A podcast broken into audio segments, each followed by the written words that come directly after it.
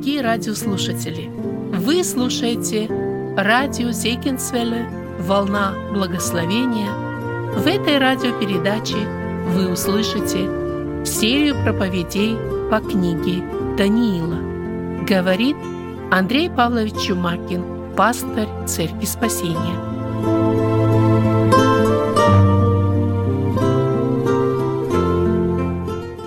Мы продолжаем исследовать книгу пророка Даниила. В прошлый раз мы изучали первую главу. В этой главе мы увидели, что Даниил принял решение не скверняться. И эта глава показывает нам, что Бог использует именно таковых людей, которые принимают решение быть верными Богу, которые живут некомпромиссной жизнью, которые верят Бога, повинуются Ему. И Даниил был одним из таковых. Он принял это решение, и как результат этого решения Бог использовал его для того, чтобы через него открыть будущее. Сегодня мы изучаем вторую главу, и вторая глава, которой мы будем касаться, мы можем ее назвать словами «Что будет после сего?». В этой второй главе перед нами раскрывается картина будущего. Бог использует Даниила, который принял решение быть верным Богу, для того, чтобы сделать его пророком, для того, чтобы через Даниила открыть эту картину будущего и дать ответ на этот вопрос, который находится в этой второй главе, что будет после сего – Итак, когда мы приступаем к изучению этой второй главы, главы, мы находим, что в это время Даниил в Вавилоне, после трех лет обучения, после того, когда он сдал экзамен вместе со своими тремя друзьями, сдал экзамен самому, самому царю Навуходоносору, и окончание второй главы говорит о том, что а, когда он сдавал этот, этот экзамен, он и трое его друзей оказались в 10 раз выше чем все остальные. И вот теперь, когда мы э, приступаем ко второй главе, Даниил находится уже, видимо, на службе в Вавилоне. Он уже выполняет то, для чего он обучался, он уже а, исполняет те обязанности, которые были возложены на него. Это 602 год до Рождества Иисуса Христа.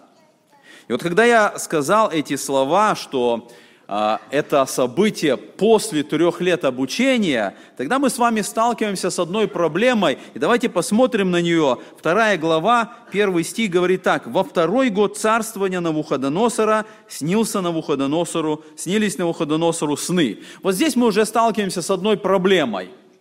Если обучение Даниила было три года, то почему вторая глава начинается со словами «во второй год царствования Навуходоносора»?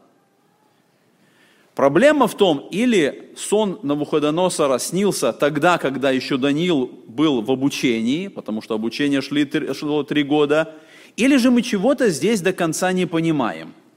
И вот когда мы смотрим на эту а, таблицу, которую мы находим здесь, мы видим ответ, что вавилонское исчисление царствования, оно расходилось с иудейским и с тем, как мы приняли а, его понимать. И вот когда мы смотрим на эту таблицу, мы видим здесь, что отчет царствования царей Вавилона был несколько по-другому. На этой таблице вы видите, что 605 год – это время, когда Навуходоносор одержал победу э, при Кархимисе, когда была вот эта важная победа одержана над египтянами. С этого же года, это примерно июнь или август, когда мы видим, что а, происходит падение Иерусалима, и мы говорили об этом в начале, когда Навуходоносор идет туда, чтобы завоевать Египет, и во время своего похода происходит вот это падение и захват а, Иерусалима. В это же время первые пленники, в том числе и Даниил, были взяты и переправлены в Вавилон. Дальше в этом же году, 605 году, 7 сентября, считается момент, когда а, а, Навуходоносор становится царем Вавилона. Потому что перед этим был его царь, царем был его отец, но вот здесь его отец умирает, и Навуходоносор становится царем. Вавилонское исчисление царствования было не с момента, когда он стал царем. Это считался год воцарения, год э, пришествия на престол. И после того, когда Навуходоносор пробыл уже почти целый год царем, вот только тогда был первый год царствования. Поэтому мы видим, что здесь некоторая э, перехлест времени. И поэтому на этой таблице мы видим, что был первый год царствования, второй год царствования и третий год царствования Навуходоносора фактически – и в это же время мы видим, что был первый год обучения Даниила, второй год обучения и третий год обучения Даниила. Поэтому, когда здесь во второй главе сказано «во второй год царствования Навуходоносора», имеется в виду Вавилонское царствование. Фактически Навуходоносор уже три года был царем. И это время как раз, когда три года прошло, и Даниил и его друзья закончили это время обучения. И мы прочитали, что во второй год царствования Навуходоносора снились Навуходоносору сны, и возмутился дух его, и сон удалился от него. Мы видим, что Навуходоносор видит сон. Мы знаем, что Навуходоносор был идолопоклонник.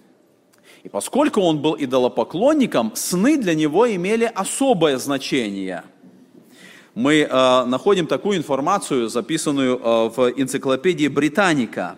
Царь в Месопотамии воспринимался как оккультный посредник между богами и человеком. Царь был главой всех жрецов страны, и на нем лежала важная оккультная обязанность получать прямое откровение от богов.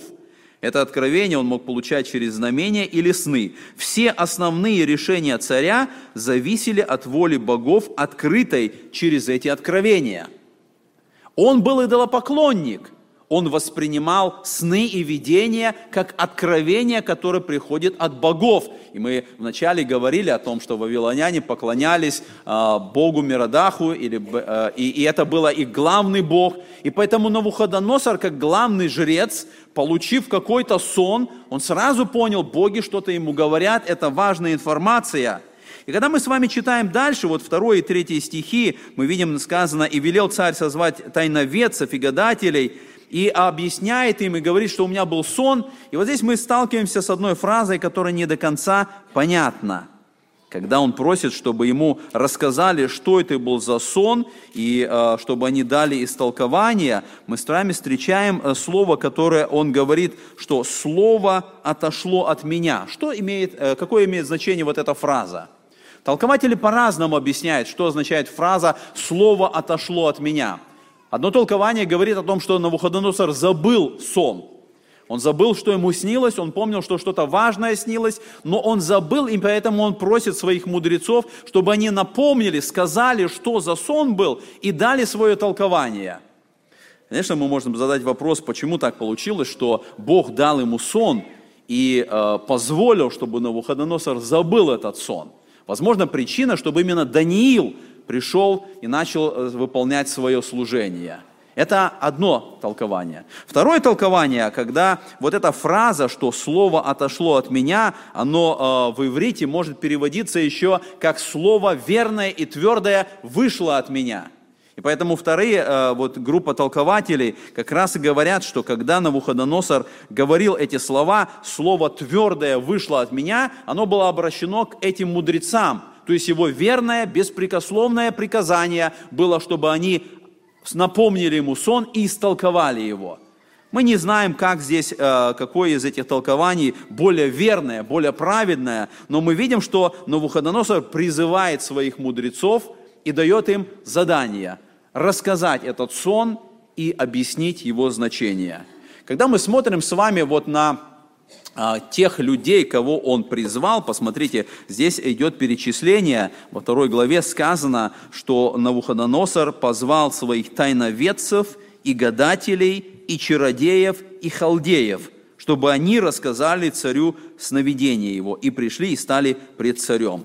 Вот здесь мы видим, перечисляется а, четыре группы людей, которых позвал Навуходоносор, которые состояли на службе, которые отвечали как раз вот за то, чтобы а, давать мудрость для царя. Первая группа – это тайноведцы, Обычное слово, которое употребляется здесь, оно означало а, больше ученых а, Вавилона, те, которые исследовали тайны, которые имели определенную мудрость. Вторая группа – это гадатели. Гадатели обычно были это вызыватели мертвых или астрологи.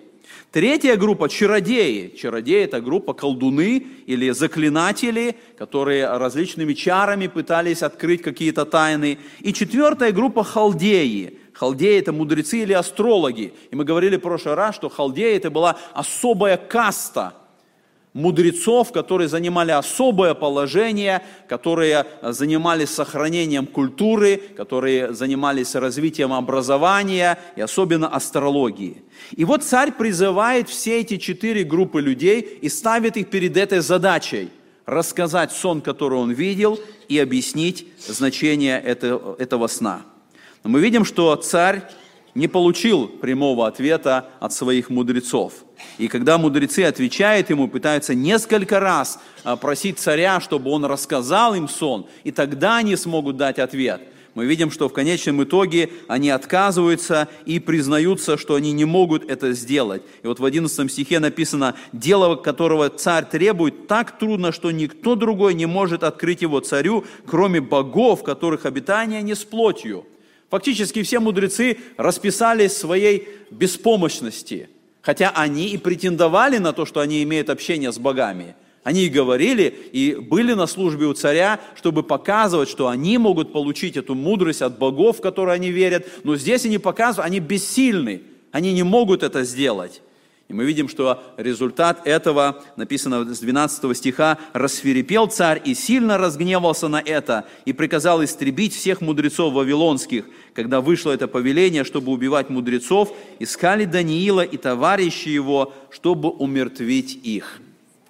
Конечно, мы можем задать вопрос, почему среди этой группы мудрецов Вавилона не было Даниила и его друзей.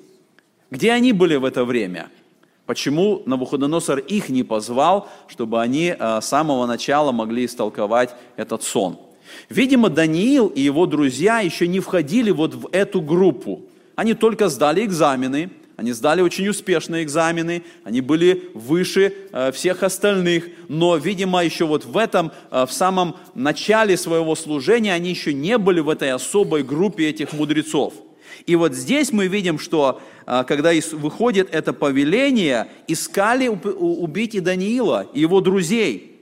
И дальше, когда мы видим, что когда Ариох, начальник царских телохранителей, или самый главный военный начальник во дворе, он нашел Даниила, и вот потом состоялся этот разговор, и Даниил спрашивает, почему вышло такое повеление, в чем причина этому грозному повелению. Ариох рассказывает ему все дело, и написано в 16 стихе, и Даниил вошел и упросил царя дать ему время, и он представит царю толкование сна.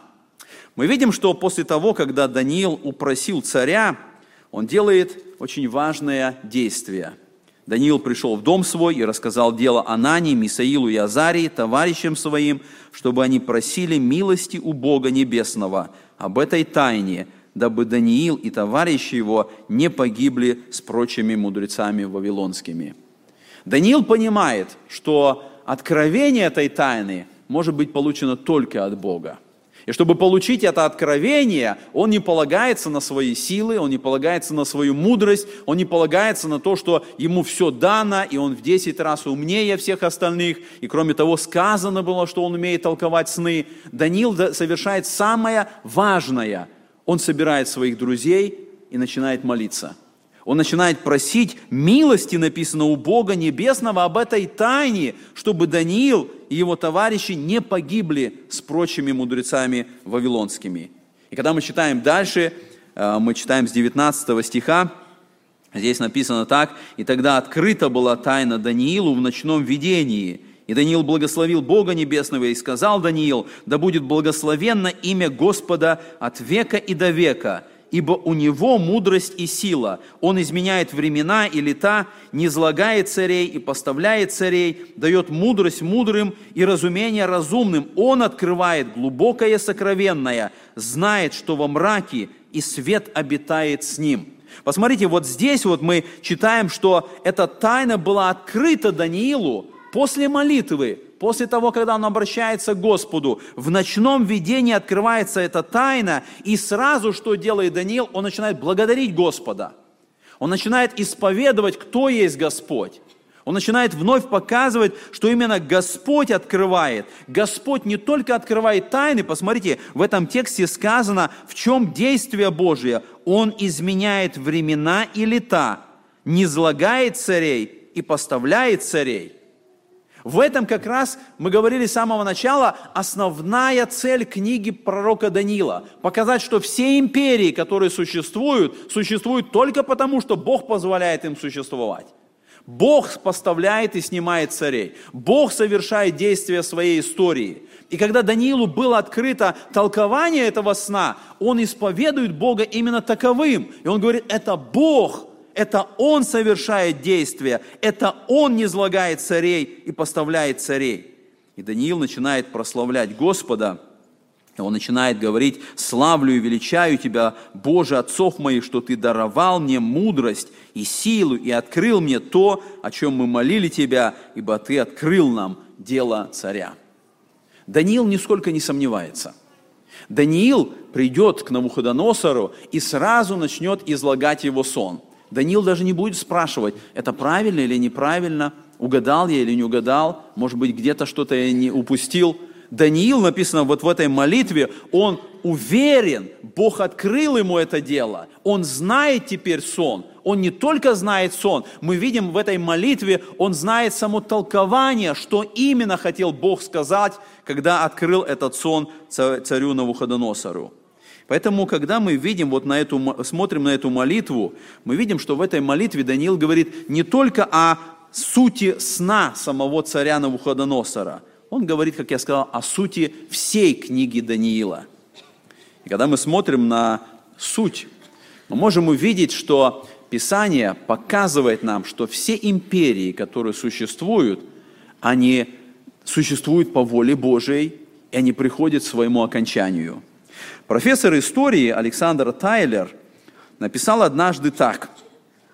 Средний век великих империй мира примерно 200 лет.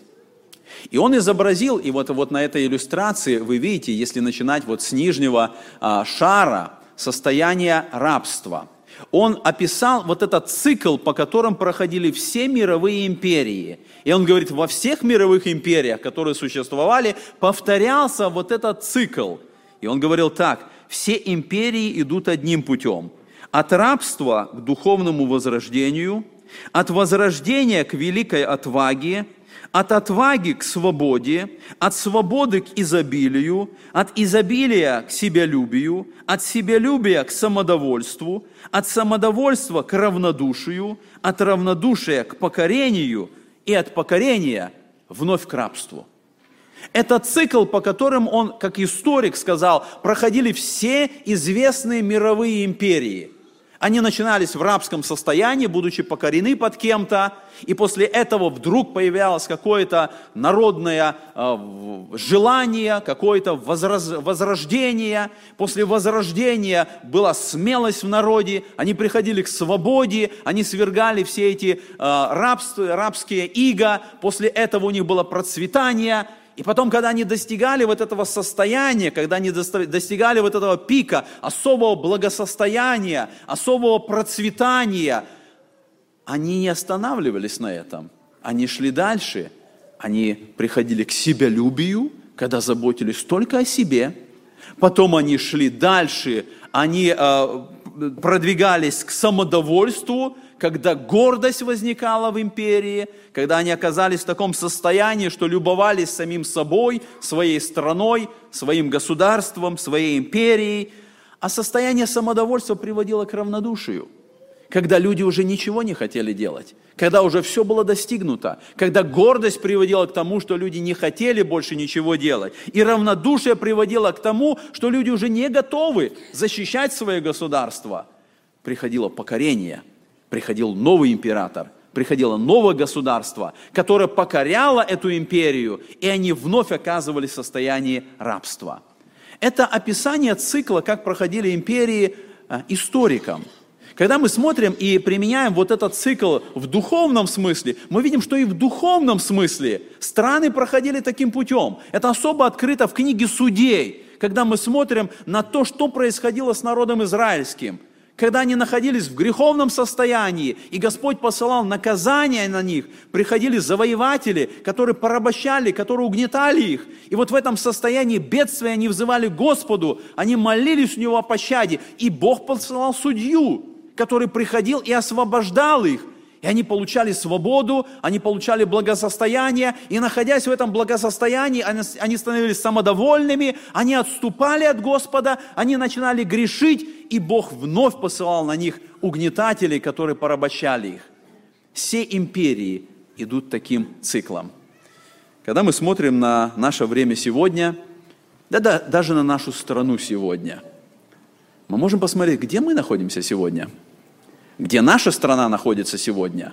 И мы видим, что это не период рабства, это не период угнетения, это уже не период благосостояния, это уже где-то период самодовольства. И если это этот период, то следующий шаг – это полное равнодушие, которое мы замечаем сегодня. И мы видим, что после периода равнодушия будет падение, будет крах империи – будет опускание вниз. И в духовном смысле это происходит точно так же.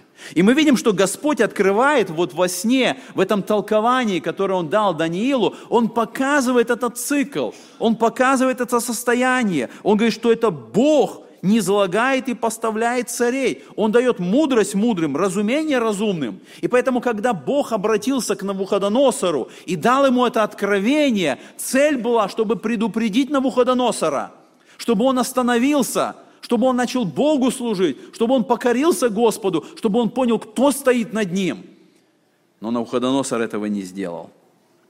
Итак, когда мы посмотрели на это объяснение, которое было дано э, Даниилу, и в этом э, сне мы видим с вами, что когда Даниил обращается э, к Навуходоносору, и когда он приходит, и царь спрашивает его, «Можешь ли ты сказать мне сон, который я видел, и значение его?» И Даниил точно так же, с этой уверенностью отвечает ему в 27 стихе, Тайны, о которых царь спрашивал, не могут открыть царю ни мудрецы, ни обаятели, ни тайноведцы, ни гадатели, но есть на небесах Бог, открывающий тайны. И Он открыл царю Навуходоносору, что будет в последние дни. Сон же твой и видение головы твоей на ложе были такие. Посмотрите, в этом 27 стихе мы встречаемся с одной важной фразой – Даниил говорит, что Бог открыл Навуходоносору, что будет в последние дни. И вот здесь мы встречаемся с вот этим выражением «последние дни». Что имеется в виду? О каких последних днях Бог говорил Навуходоносору? Эта фраза а, встречается во многих текстах Священного Писания. Она часто встречается в Ветхом Завете. И всякий раз, когда мы встречаемся с разой последние дни, это всегда указание на пришествие Мессии, на то, что однажды исполнится Божие пророчество, и Мессия придет на эту землю. И это и будут последние дни. Мы встречаем об этом а, Иисус Христос а, сказал, и он употребил фразу «времена язычников». Слово «время язычников» и «последние дни», оно очень близко – Потому что время язычников, оно началось, как вы видите вот здесь на этой иллюстрации, 605 года, с того момента, когда начался Вавилонский плен. С этого момента начинается время язычников. И оно будет продолжаться до пришествия Мессии, до пришествия Иисуса Христа. Э, в 21 главе Луки, в 24 стихе, Христос так сказал, «И падут от острия меча, и отведут в плен во все народы, и Иерусалим будет попираем язычниками, доколе не окончатся времена язычников». То есть вот это время язычников или последние дни, мы видим, это время началось с момента Вавилонского плена, Иерусалим будет находиться в этом состоянии даже до пришествия Иисуса Христа – в 23 главе Матфея мы читаем с 37 стиха слова Иисуса Христа. Он говорит, «Иерусалим, Иерусалим, избивающий пророков и камнями побивающих посланных тебе. Сколько раз хотел я собрать детей твоих, как птица собирает птенцов своих под крылья, и вы не захотели, все оставляется вам дом ваш пуст. Ибо сказываю вам, не увидите меня отныне, доколе не воскликнете, благословен гряды, во имя Господня. Посмотрите, вот в этом слове Иисуса Христа сказано, что Иерусалим оставляется, придут язычники, которые будут править в нем, которые будут э, находиться в Иерусалиме. И это не изменится даже до пришествия Иисуса Христа. Он сказал, «Доколе не воскликните, благословен гряды во имя Господня». Итак, вот 605 года, о котором мы говорили, с Вавилонского плена, с покорения Навуходоносором Иерусалима, начинается это особое время, когда Иерусалим будет под контролем язычников. Мировое правление будет у язычников до пришествия Христа, уже не у Израиля, не у избранного народа. И вот в этом сне было показано, что Бог забирает это правление у Израиля и передает в руки язычников. Теперь они будут в центре мира. Теперь Израиль уже не будет в центре мировых событий, в правлении, как это было до этого момента. Это было с самого начала. С самого начала именно Израиль был определяющим для всех э, мировых империй, для всех, кто находится вокруг него. Посмотрите, книга Второзакония, 32 глава, в 8 стихе сказано, «Когда Всевышний давал уделы народам и расселял сынов человеческих, тогда поставил пределы народов по числу сынов Израилевых». Пределы всех народов. Они были определены в зависимости от Израиля. Израиль был в центре – Бог через него действовал. Но теперь, 605 года, начинаются времена язычников. Израиль больше не будет в центре. Израиль уже не будет выполнять то, что он выполнял до этого момента. Теперь язычники будут править миром. Теперь наступают времена язычников. И эта история продолжается сегодня. Мы сегодня живем именно в это время, время язычников. Именно сегодня те империи, те государства, которые правят, которые имеют особую могущество и силу в мире, это языческие государства. Мы сегодня видим Иерусалим, он по-прежнему не, не находится в полной власти Израиля. Несмотря на то, что в 1967 году, когда произошла шестидневная война, Израиль захватил Иерусалим, и казалось бы, вот он наступил момент, когда Иерусалим стал вновь достоянием Израиля, но этого не произошло окончательно. И до сих пор Иерусалим является основной проблемой ближневосточного конфликта. И мы видим, что вот здесь вот и показано это Даниилу. И царь задает Даниилу вопрос, можешь ли ты рассказать мне сон и значение его? И Даниил сказал, твои мудрецы это сделать не могут. Но есть на небе Бог, который открывает тайны. И Бог покажет царю то, что он хотел ему сказать. Посмотрите, мы дальше с вами читаем э, с 31 стиха. Даниил начинает объяснять сон. Вначале он рассказывает, что же приснилось царю, и потом начинает истолковывать этот сон. Итак, мы с вами читаем, э, когда Даниил обращается к царю и начинает рассказывать, что же ему приснилось. 31 стих. «Тебе, царь, было такое видение. Вот какой-то большой истукан, огромный был этот истукан, в чрезвычайном блеске стоял он пред тобою, и страшен был вид его. Дальше мы читаем с вами 32 э, стих. У этого истукана была голова, голова была из чистого золота, грудь его и руки его из серебра, чрево его и бедра его медные, голени его железные, ноги его частью железные, частью глиняные. Ты видел его, доколе камень не оторвался от горы без содействия рук – ударил в истукана, в железные глиняные ноги его и разбил их. Тогда все вместе раздробилось, железо, железо, глина, медь, серебро и золото сделалось, как прах на летних гумнах, и ветер унес их, и следа не осталось от них, а камень, разбивший истукана, сделался великою горою и наполнил всю землю. Вот здесь Даниил рассказывает, что же видел Навуходоносор. Он описывает сам сон, он описывает те, э, то видение, которое было дано Навуходоносору. И вот когда мы смотрим на э, этот истукан, это правильно переведено слово истукан или статуя, в блистающем свете, огромный истукан, он был представлен в этом ночном видении э, Даниилу.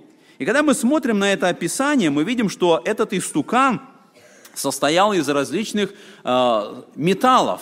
И когда мы смотрим вот на это описание, мы видим, что начиная с головы идет золото, потом идет серебро, потом медь, потом железо, и уже сами ступни, они состояли из железа, которое было перемешано с глиной.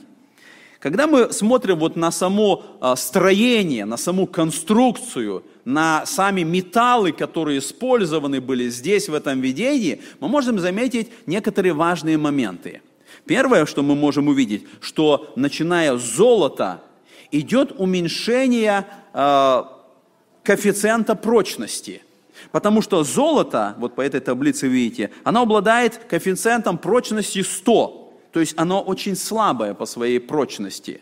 Потом, чем ниже идет описание, тем повышается коэффициент прочности металла. Потому что серебро это 170, медь уже 210, железо 350. То есть э, золото самый мягкий металл, серебро несколько тверже. Потом медь, она еще более твердая, и железо самое твердое – Снизу вверх идет укрепление прочности. Но точно так же и меняется ценность этого металла. Потому что когда мы смотрим на золото, даже по расценкам сегодня, за 1 грамм золота стоит 37 долларов, серебро 49 центов, и потом медь всего 7 э, центов, и потом э, железо всего 4 цента. То есть мы видим, что ценность понижается с каждым разом. И кроме этого, мы видим, что э, понижается и плотность материала. О чем это говорит? Когда мы смотрим вот на эту конструкцию этой статуи, мы видим, что голова очень тяжелая по сравнению с ногами. Весь центр тяжести, он был вверху. Это говорит о том, что эта статуя, несмотря на ее величие, несмотря вот на такое могущество, она очень неустойчивая. Когда вес располагается вверху, а не внизу. Когда вес головы намного сильнее, намного больше по своему весу, нежели ноги. Это очень неустойчивое состояние.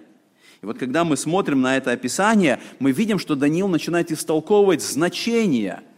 Почему именно такой истукан? О чем говорится здесь?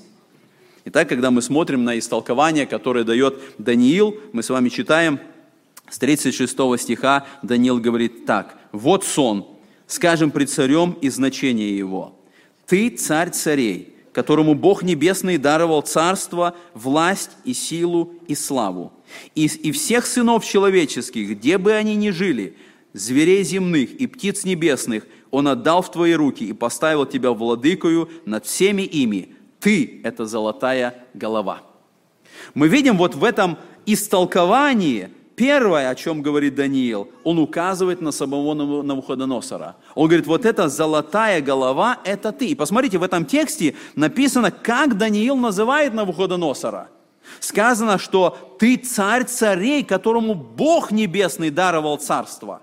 Это не просто империя, которая пришла к власти. Это не просто сила Навуходоносора, его могущество, его военная стратегия – мы видим, что Даниил открывает толкование этого сна. Он говорит, что Бог Небесный даровал царство, власть, силу, славу. Он всех сынов человеческих, зверей земных, птиц небесных, Он отдал в руки твои. Он поставил тебя владыкой над всеми.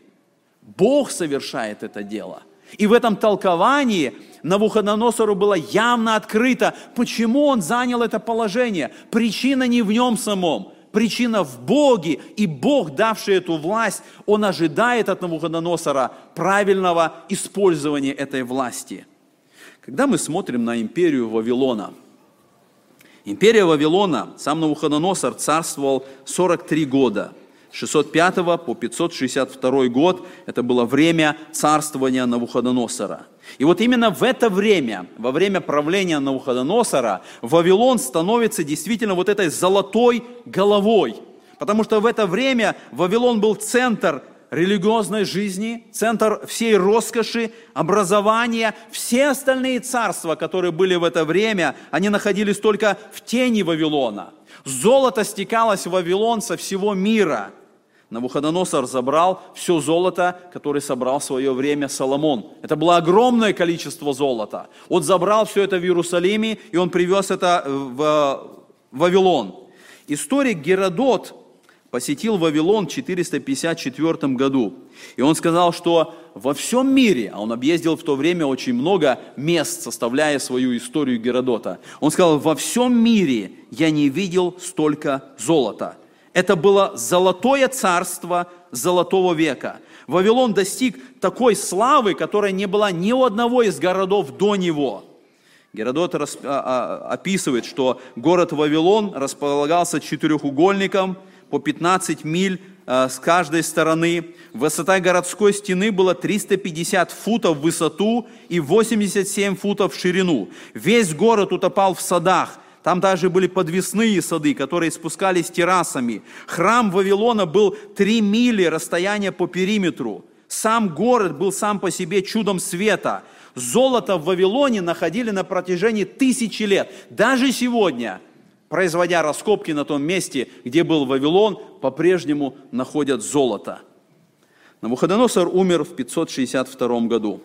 После него было еще несколько царей, которые правили Вавилоном, но в 539 году Вавилон пал. Мида Персия стала новой мировой империей. И поэтому, когда мы читаем дальше описание Э, толкования сна, мы читаем, что в 39 стихе Даниил говорит, «После тебя восстанет другое царство, ниже твоего». Мы видим описание, было золото, потом становится серебро, которое по стоимости и по плотности металла, оно меньше, чем золото, но по твердости оно более а, прочное – и поэтому, когда мы смотрим на Мида Персию, которая не была такой же роскошной, она не была такой же богатой, как Вавилон, но она была сильнее, чем империя Вавилона. В Библии есть две личности, которые победили, о которых сказано, которые победили Вавилон.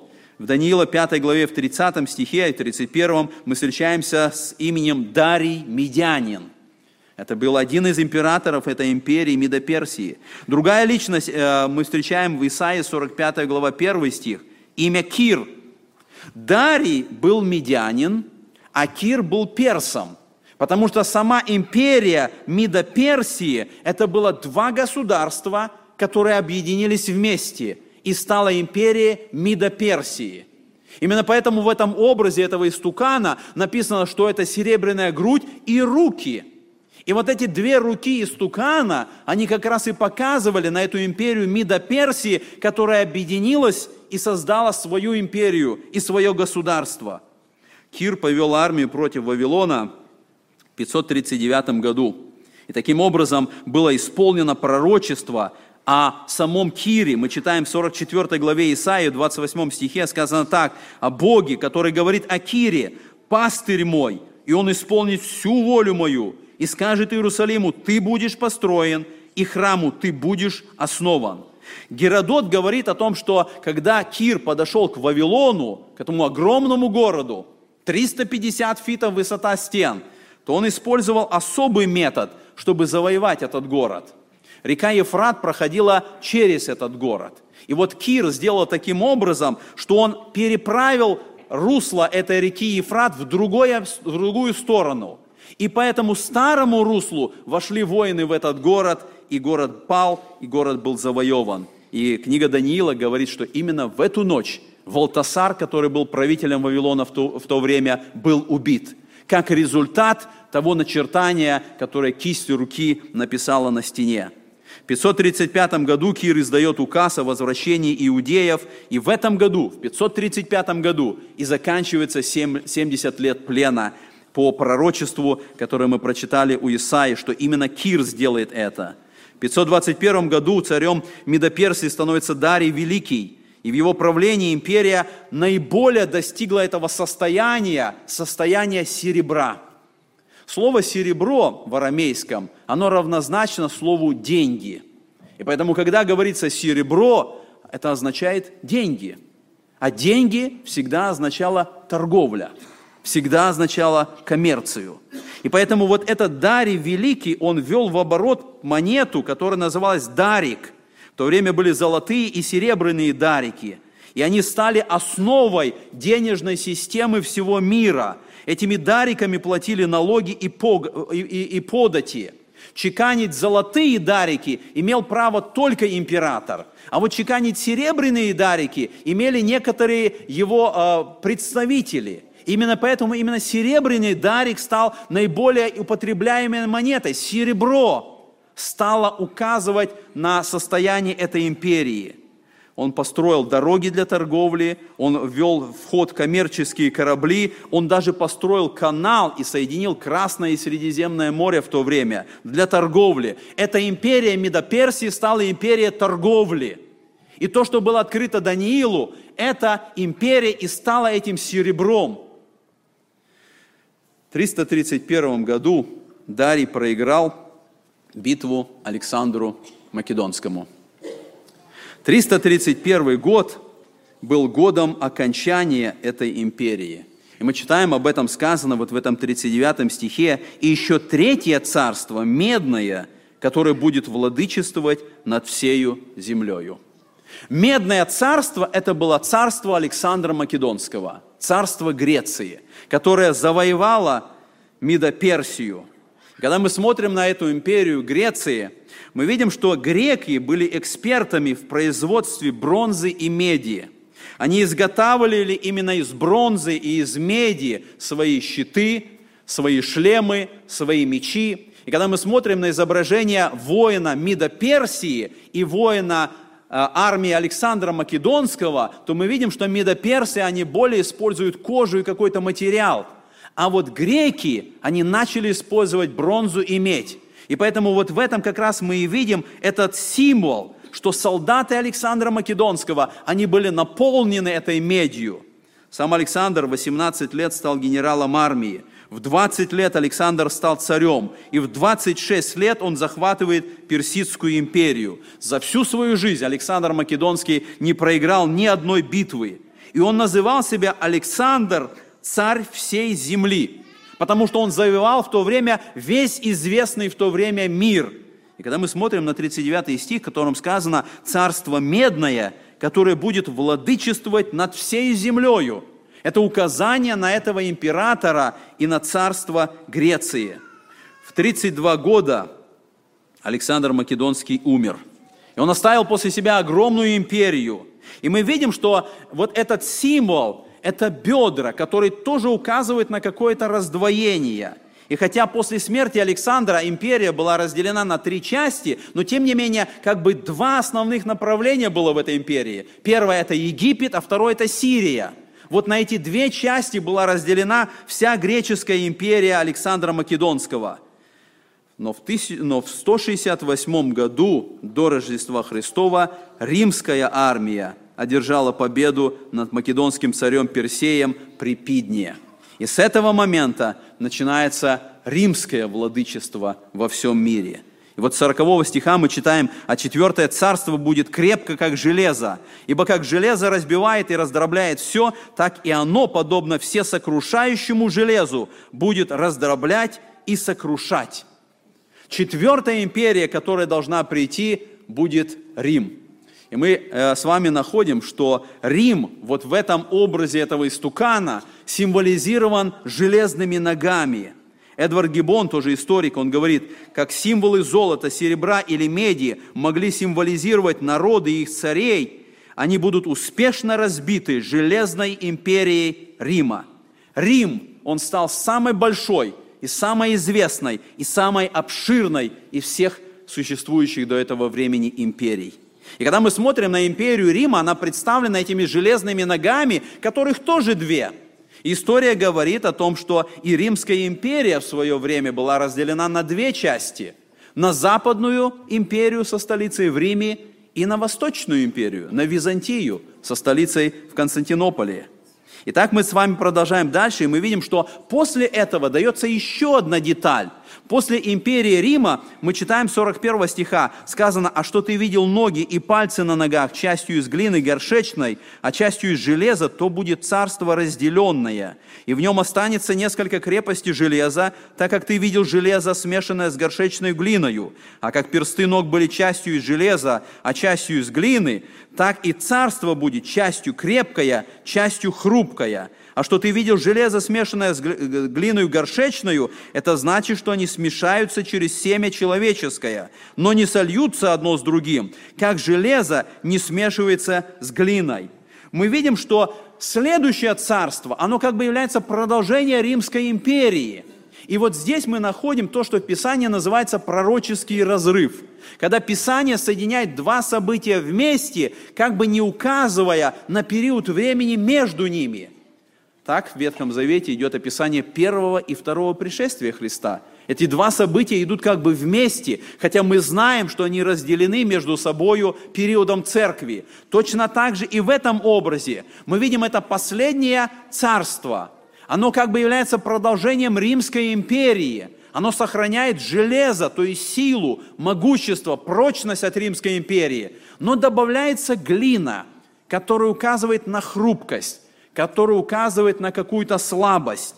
И вот здесь вот, когда мы смотрим, опять вспоминая эту фразу, это будет в последние дни, сказал Даниил. А последние дни указывают на пришествие Мессии. И поэтому последнее царство – перед пришествием Мессии это будет мировое правление Антихриста, который воссоздаст бывшую Римскую империю. И вот мы читаем с вами текст Писания, а, который мы находим в Откровении в 17 главе. И там сказано об этих десяти пальцах, которые видно у этого истукана, которые будут и с частью железа, и частью этой глины. И Откровение в 17 главе сказано, «И десять рогов, которые ты видел, суть десять царей, которые еще не получили царство, но примут власть со зверем, как цари на один час. Они имеют одни мысли и передадут силу и власть свою зверю. Мы видим, что это последняя империя перед пришествием Христа. Это будет федерация десяти государств, на основе которой Антихрист построит свою империю. И вот мы читаем с вами эту картину будущего – которая в этом истукане была открыта. Все эти события, все эти империи, вся история человечества от Даниила и до последнего момента, до пришествия Антихриста открывается здесь. И, наконец, дальше мы читаем 44 стиха описание Царства Божьего – и в одни тех царств Бог Небесный воздвигнет царство, которое вовеки не разрушится. И царство это не будет передано другому народу. Оно сокрушит и разрушит все царства, а само будет стоять вечно. Так как ты видел, что камень отторгнут был от горы не руками, и раздробил железо, медь, глину, серебро и золото, великий Бог дал знать царю, что будет после сего, и верен этот сон, и точно истолкование его. Мы видим, что конце этого сна этот камень, который не руками был отсечен от скалы, он разбивает этого истукана, он бьет в эти ноги, и в результате весь истукан, он рассыпается, и как здесь сказано, что они сделались как прах на летних гумнах, и ветер унес их, и следа не осталось от них. А камень, который разбил истукана, он сделался великой горою, и наполнил всю землю. Вот это описание Царства Иисуса Христа. Это как раз описание, что все эти мировые империи, в конечном итоге они будут разбиты, они будут уничтожены, и придет вечное Царство Иисуса Христа, которое поразит все эти империи, и само оно будет стоять вечно. И мы задаем вопрос, как это произойдет? Сказано, камень, который отсечен от горы не руками – это указание на Господа нашего Иисуса Христа, который был рожден, который пришел в этот мир не от плоти человеческой. С другой стороны, мы видим здесь, что указание возможно на его воскресение. Он воскрес чудесным образом. Это не руками человеческими. Это наш Господь, о котором Павел сказал, камень же был Христос.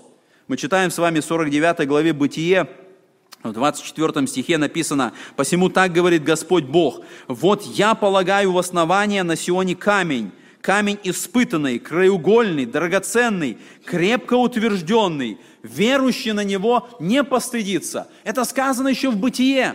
Вот там сказано об этом камне краеугольном, который в Новом Завете назван Иисусом Христом. Это Он является этим камнем – и в 21 главе Матфея мы читаем 42 стиха. Иисус говорит им, «Неужели вы никогда не читали в Писании, камень, который отвергли строители, тот самый сделался главой угла. Это от Господа и есть дивно в очах наших. Посему сказываю вам, что отнимется от вас Царство Божие, и дано будет народу, приносящему плоды его. И тот, кто упадет на этот камень, разобьется, а на кого он упадет, того раздавит». Христос объясняет нам вот этот камень, который упал на эти империи, который раздавил, который разбил эти империи. И мы видим это указание. И вот этот камень, который поразит эту последнюю империю Антихриста, сказано, он разрастется, он сделается великой горою, он наполнит всю землю. И Даниил говорит, что вот именно это царство разрушит все царства, а само будет стоять вечно. Таково было истолкование этого сна. И когда царь Навуходоносор услышал это истолкование, мы читаем с вами 46 стиха, он пал на лицо свое, он поклонился Даниилу, он велел принести дары, и он сказал, «Истинно Бог ваш есть Бог богов и владыка царей, открывающий тайны, когда ты мог открыть эту тайну». Как результат мы видим, что Даниил был возвышен – Даниил становится главным начальником над всеми мудрецами вавилонскими. Он просит даже царя за своих друзей, которых поставили над странами Вавилона. Это был результат Божьего откровения.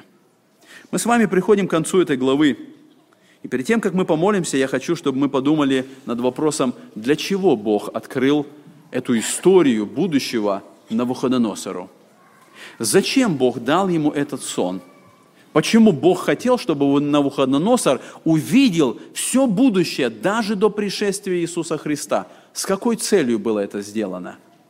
Ответ на этот вопрос мы с вами находим в словах э, Даниила в 30 стихе 2 главы. Даниил говорит, «А мне тайна сия открыта не потому, что я был мудрее всех живущих, но для того, чтобы открыто было царю разумение – и чтобы ты узнал помышления сердца твоего. Причины, по которой Бог открыл эту историю будущего Навуходоносору, чтобы он, который размышлял над этим вопросом, что будет после всего, чтобы он увидел, что будет после всего, и узнал помышления своего сердца. Навуходоносор не принял этот урок. И следующие главы книги Даниила покажут – что несмотря на то, что Даниил точно объяснил ему этот сон, гордость, которая была в сердце Навуходоносора, помышления сердца его так и не изменились. И Богу нужен будет еще один урок, чтобы научить Навуходоносора смирению. Но сегодня мы узнали толкование этого сна. Сегодня мы с вами вникали в эту вторую главу. И цель у Господа та же самая, чтобы мы узнали помышления нашего сердца – Господь открыл Даниилу, что все империи, которые будут в этом мире, они в конечном итоге будут разрушены. Все правители, которые властвуют, царствуют, достигают славы, величия, они в конечном итоге будут поражены, и придет царствие Иисуса Христа, которое поразит все царства, а само будет стоять вечно. Это толкование этого сна. И теперь мы задаем вопрос, когда мы узнали эту истину – что происходит в нашем сердце. Потому что эта весть обращена каждому из нас. И точно так сегодня Даниил, Даниил обращается к каждому из нас и говорит, тебе открыто разумение, чтобы ты узнал помышление твоего сердца. Когда мы знаем, что однажды придет Царство Христа, которое разрушит все, что было до этого, которое будет стоять вечно, как это меняет мое сердце – как это меняет те помышления, которые в моем сердце в отношении этой жизни, в отношении этих правительств, в отношении всего мира, в котором я живу, в отношении всего, что происходит в наши дни сегодня. Как эта истина, это откровение, этот сон меняет помышление моего сердца. Разве мы не должны сегодня преклониться перед Господом и сказать, Господи, это Ты, Владыка. Господи, Твое Царство придет – Твое царство однажды наступит. Я хочу Тебе поклоняться. Я хочу Твою волю исполнять. Я не хочу оказаться в состоянии Навуходоносора, которому было это открыто, и он не воспринял этот урок, и Бог должен был наказать его. И в конечном итоге его царство было разрушено. Дай Бог, чтобы эта истина, откровение будущего, и вот этот вопрос, который мы поставили с самого начала, что будет после всего, когда мы получили ответ на этот вопрос – мы бы заглянули в наше сердце, и чтобы там произошла перемена, и чтобы там мы начали служить Господу, подобно как Даниил, который в сердце своем положил не скверняться пред Богом и служить Ему. Помоги нам в этом, Господь. Аминь.